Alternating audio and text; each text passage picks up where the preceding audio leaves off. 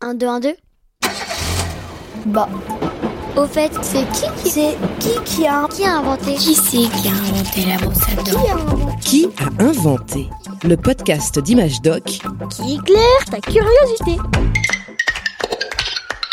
D'ailleurs, l'être humain. A très vite. Recherché des... Eh, salut Julien Ah, te voilà Je suis juste en train d'écrire le prochain épisode de Qui a inventé Attends, je sauvegarde. Contrôle S. Ça y est. Bah, Des fois, moi, je me demande comment ça marche un ordinateur. Parce qu'on peut faire plein de choses avec. Et pourtant, ça n'est qu'une super machine à calculer. Ah bon? Eh oui, le premier ordinateur digne de ce nom a d'ailleurs été inventé précisément pour faire des calculs mathématiques. Nous sommes en 1943 aux États-Unis. De nombreux scientifiques participent à leur manière à la Seconde Guerre mondiale. Par exemple, certains font des calculs mathématiques très complexes pour prévoir la trajectoire des missiles. En observant ces scientifiques, le physicien John William Mauchly a une idée. Ces calculs prennent beaucoup de temps aux hommes. Ils pourraient être réalisés par une machine. En utilisant le courant électrique, par exemple. Tiens, je vais en parler à mon ami le professeur Ecker. Il saura sûrement m'aider. John Ecker, lui, est ingénieur spécialiste de l'électronique. Avec Mauchly, il se lance dans la construction d'un super calculateur électronique. C'est du jamais vu. Il leur faudra trois ans pour y parvenir. En 1946, leur machine est opérationnelle. Euh, mesdames, euh, messieurs, entrez, je vous prie. Je vous présente ENIAC, que nous avons inventé avec euh, mon ami Eckert, ici présent. ENIAC, ça signifie calculateur numérique électronique programmable. Regardez, Ce premier ordinateur n'a rien à voir avec ceux que tu connais aujourd'hui. Regardez-moi ça. 30 mètres de long, autant qu'un terrain de basket. 2 mètres 40 de haut, 30 tonnes, environ 8 éléphants. notre invention est composée de dizaines de milliers de composants électroniques, principalement des lampes, des interrupteurs et des fils électriques. Ce système a permis de transmettre les informations sous forme de courant électrique. Et l'on peut programmer ENIAC, lui demander de faire des opérations. Euh, addition, soustraction, multiplication, division, etc. Notre machine peut réaliser 5000 additions par seconde. Ah oui, mais c'est énorme C'est vrai que ça fait beaucoup, pour l'époque en tout cas. Aujourd'hui, les ordinateurs les plus puissants du monde peuvent gérer environ un milliard de milliards d'opérations en une seule seconde. Mais ça veut dire que les ordinateurs, c'est intelligent? Eh bien non, ça veut simplement dire que ces machines peuvent faire énormément de calculs à une vitesse incroyable. Mais l'ordinateur est incapable de réaliser ces opérations si personne ne le lui demande.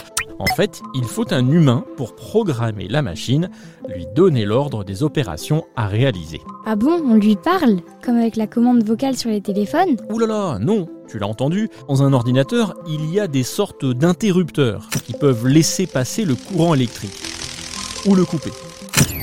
Grâce à ces interrupteurs, on peut envoyer des messages codés à l'ordinateur. On appelle ça le langage binaire car il n'utilise que deux chiffres, le 1 et le 0. Le 1 donne l'ordre à l'ordinateur d'envoyer une impulsion électrique, de laisser passer le courant.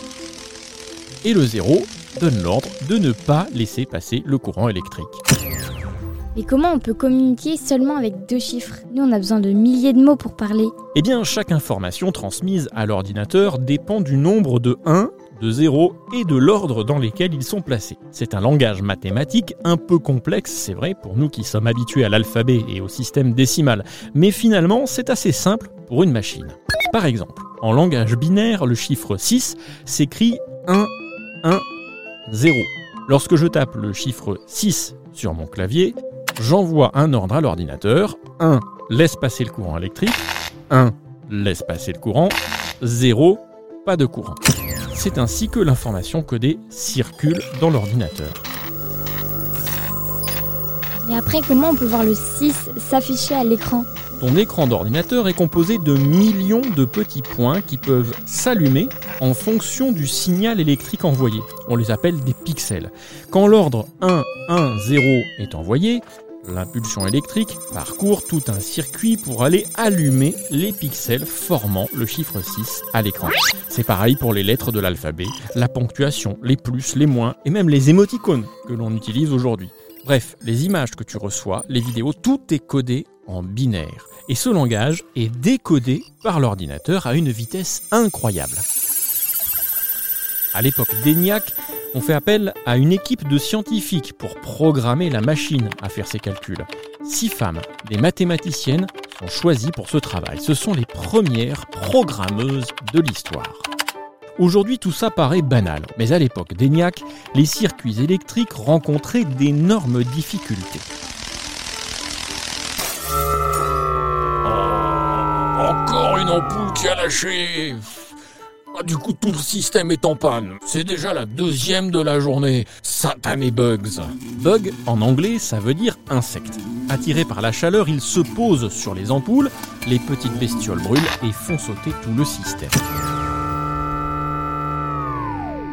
Aujourd'hui encore, on parle de bug informatique quand un ordinateur rencontre un problème. Ça arrive moins souvent, c'est vrai, car les machines sont devenues beaucoup, beaucoup plus performantes. On est même désormais capable de fabriquer des composants électroniques microscopiques. C'est comme ça, par exemple, qu'on a pu développer les smartphones, nos téléphones, qui sont de véritables ordinateurs miniatures.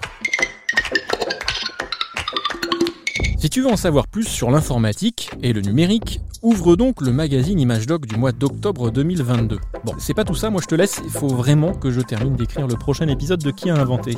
Alors j'en étais où? L'être humain.